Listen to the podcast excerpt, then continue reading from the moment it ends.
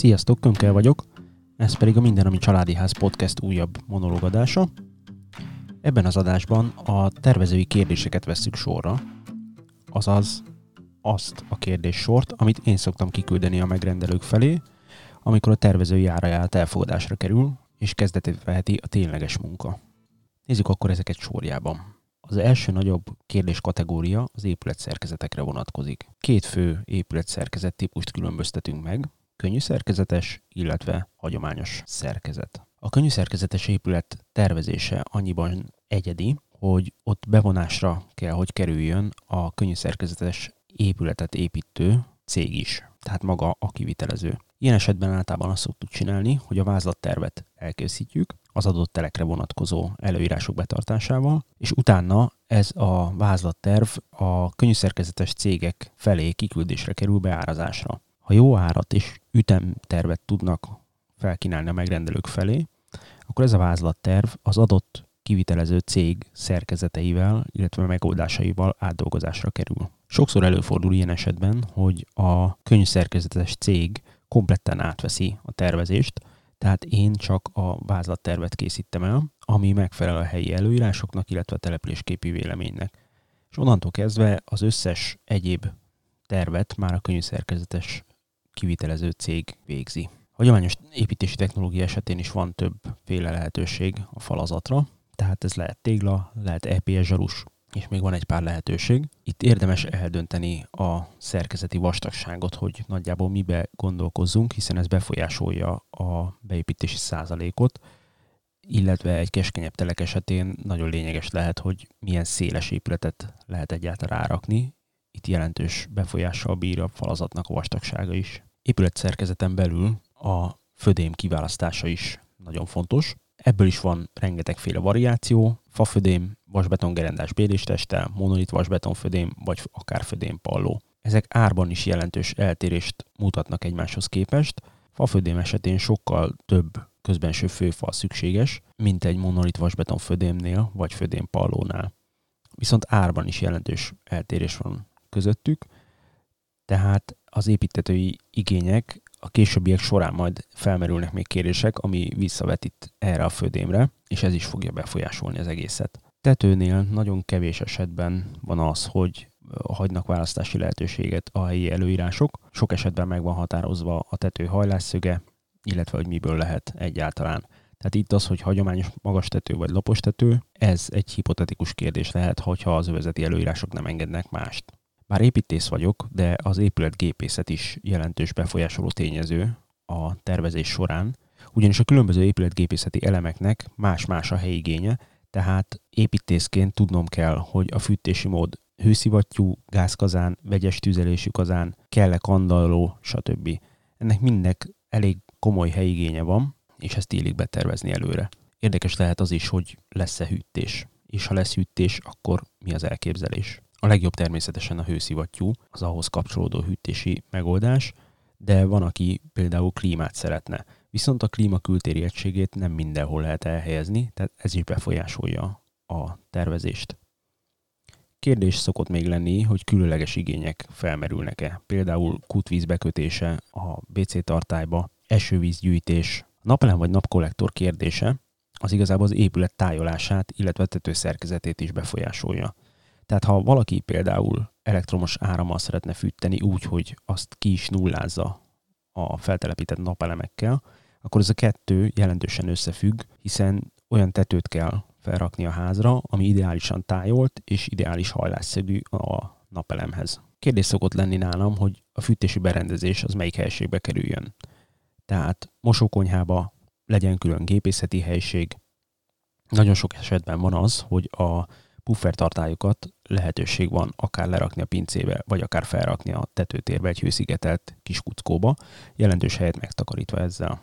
Harmadik kategória az épület szintjei, illetve a helységek. Van-e alapelképzelés a szintszámra vonatkoztatva? Tehát pince, földszint, ha tetőtér, akkor sima tetőtér, emeltért falas tetőtér, vagy kétszintes, tehát emeletes épület. Ez természetesen jelentősen befolyásolják a övezeti előírások, de ettől függetlenül lehetnek olyan kritériumok építetői oldalról, amihez ragaszkodnak. Tehát például nem szeretnének falas tetőteret, hanem két teljes értékű emeletet. Meg kell határozni körülbelül a maximális hasznos négyzetméter igényt szintenként, hogy mi az elképzelés, illetve ebből látszódik valamilyen szinten már, hogy meddig lehet nyújtózkodni, mind anyagiak, mind négyzetméter tekintetében. Ehhez kapcsolódik az, hogy a helységeket fel kéne sorolni négyzetméter igényel. Itt egyébként az előző pontban ellentmondások szoktak keletkezni, ugyanis a legtöbb építető nem számol a közlekedőkkel, lépcsőházakkal, hasonló ilyen mellék ö, négyzetméterekkel. A helységek elhelyezése kapcsán felmerülhetnek olyan igények, amik szintén építetői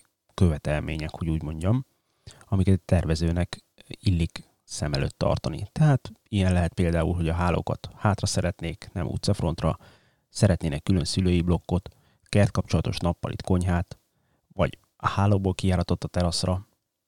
Ezerféle ilyen dolog lehet, amit meg kell próbálni a tervezőnek betartani, ha az előírások, illetve a telek, valamint a, a többi ilyen dolog lehetővé teszi. És akkor a következő nagy csoportban az egyes helyiségekkel kapcsolatos kérdéseket tesszük fel. Mindjárt kezdve az előszobával. Ennek mennyire kell tágasnak lennie? Tehát csak annyi, hogy az ember bemegy, lerakja a cipőt, kabátot és kész, vagy pedig rendszeresen három gyerekkel érkezik haza, akiknek azért kell hely, hogy lepakoljanak. Sok esetben találkozok olyan igényel, hogy külön gardróbot egy tolóajtóval szeretnének az előszobához, vagy például kell rá ablak, vagy elég csak a bejárati ajtó.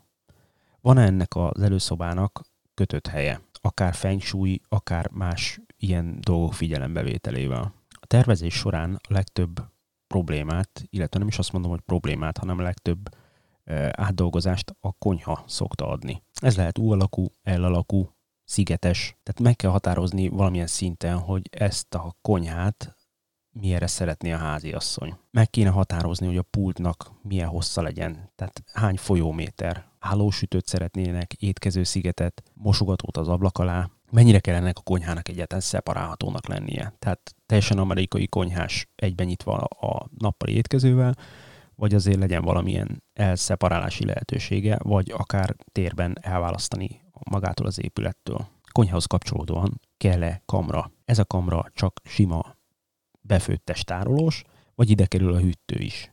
Kell rá egyáltalán ablak? Étkezőnél legfontosabb kérdés, hogy hány személyes asztallal kell számolni, illetve ha vannak időszakosan nagyobb vendégek, azt is jelezni kell, mert egyáltalán nem mindegy, hogy egy hat személyes asztallal számolunk, vagy pedig mondjuk évente kétszer-háromszor van olyan, amikor 15 fő összegyűlik, és kell hely igény arra, hogy ki lehessen nyitni egy ekkora asztalt. Szintén kardinális dolog szokott lenni az, hogy az étkezőhöz kell egy kertkapcsolat. Ez a kertkapcsolat kérdés felmerül a nappalinál is, illetve vissza vonatkoztatva a nappali az amerikai konyhás legyen, tehát étkező konyhával egy légteres. Nappalinál érdekes a bútorozottsági igény. Van, akinek sok könyves polca van, vagy nagyobb médiafala, vagy például projektoros kivetítője, U alakú kanapéja, ezek mind-mind érdekesek lehetnek. Az esetek nagy többségében a nappaliba szokott kerülni a kandaló, ha van egyáltalán kandaló. Ugorjunk át a gardróbra. Ha van kell gardrób, akkor ez öltözős, vagy csak pakolós legyen. Ez alatt azt kell érteni, hogy egy öltözős gardróbnak sokkal nagyobb a helyigénye, és általában kell rá ablak, mert például az ablak alá be van rakva egy, egy sminkasztal, vagy hasonló. Ez a gardrób mihez legyen egyáltalán közel, tehát mosókonyhához, vagy szobák között legyen, vagy szülői blokknál legyen. És akkor a másik nagy kérdés, ami szintén nagyon sokszor kerül átvariálásra, az a fürdőszobák. Itt meg kell határozni az egyes fürdőszobáknak a szaniter igényét, tehát felsorolni tételesen, hogy épített zuhany, sarokkád, simakád, szimpla vagy dupla mosdó, WC, bidé vagy piszoár, esetleg pakolószekrénye törölközőknek. Ezt mindet meg kell határozni, mert mindegyiknek más a helyigénye, és úgy kell betervezni. Kell-e külön WC? Ha kell, akkor mihez legyen közel? Bejárathoz, vagy pedig a nappalihoz, mint egy vendég WC? Kell-e bele más a WC-n és a kézmosón kívül? Például, ahol sok fiúgyerek van, vagy egyáltalán sok a, a férfi a családban, ott elég sokszor találkozunk azzal, hogy piszoárt kérnek a WC-be, egyszerűen praktikussági okokból. Kell-e mosókonyha? Ha mosókonyha van, akkor ide mik fognak bekerülni, milyen gépek. Értem azt, hogy mosógép, szárítógép. Itt lesz-e teregetés, vagy vasalás. Kell-e bele tárolószekrény? Hálószobáknál a bútorozottsági igény az, ami fontos, gondolva a jövőre is egyébként, tehát egy gyerekszobában mindenképpen úgy kell terveznie a tervezőnek a szoba kialakítását, illetve a szobának az alakját, hogy abba későbbiek során egy 140x200-as, tehát egy dupla is beférjem. Ha nincsen gardrób, akkor értelemszerűen ide be, be kell férnie még egy komolyabb szekrénynek is tárolásra. Gépkocsi tároló. Mik kerülnek ebbe a gépkocsi tárolóba? Egybeállásos, kétbeállásos, ide jön még bicikli, motor, itt lesznek tárolva a fűnyírók, kell egyáltalán egy szekrény bele, hasonlók. Ez mind-mind a méretét határozza meg, illetve gépkocsi tárolónál nagyon fontos az is, hogy hova szánják. Utcafrontra, hátsó kertbe, pincébe. Ha többszintes az épület, akkor a lépcsőnél kérdés az az, hogy a lépcső az egy kvázi közlekedő helység, ami el van dugva, mondjuk egy előszobához közel, vagy pedig a lakásnak a dísze lesz, tehát egy központi helyet foglal el. Ez a lépcső egyenes, U alakú, kell-e bele pihenő, egyáltalán milyen kialakításban gondolkodjon az ember. Legvégül rá kell térnünk az épület külső megjelenésére. Minden megrendelő fejében él egyfajta stílus, hogy ő milyen házat szeretne.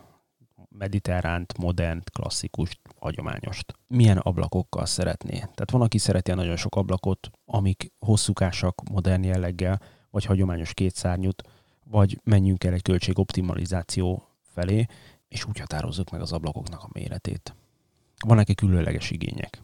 Zöldető, üvegkorlát, kőburkolat a homlokzaton, a ház alakja, van-e valami előzetes elképzelés, minél egyszerűbb legyen például. Vagy legyen tagolt, elalakú, kicsit védve a, a belső udvart a, az utcafrontról, és hasonlók. Ez a rövid kérdéssor segít nekem abban, hogy összerakjak egy vázlattervet. Aztán természetesen nagyon sok visszakérdezés van, illetve ezekre a kérdésekre adott válaszok sok esetben ellentmondanak egymásnak, vagy pedig a telek előírásai kapcsán a megrendelő kompromisszumra kényszerül. Érdemes tehát meghatározni olyan sarokpontokat, amikből az ember nem szeretne engedni.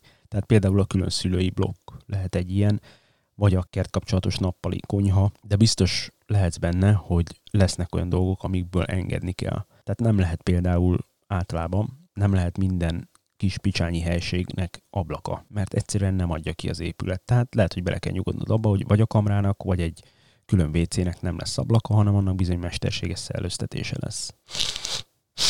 Ennyi volt a mai podcast. Ha tetszett, akkor csatlakozzatok hozzánk a Facebookon, illetve lájkoljátok az oldalamat, iratkozzatok fel a csatornára, találkozunk körülbelül egy hét múlva. Sziasztok!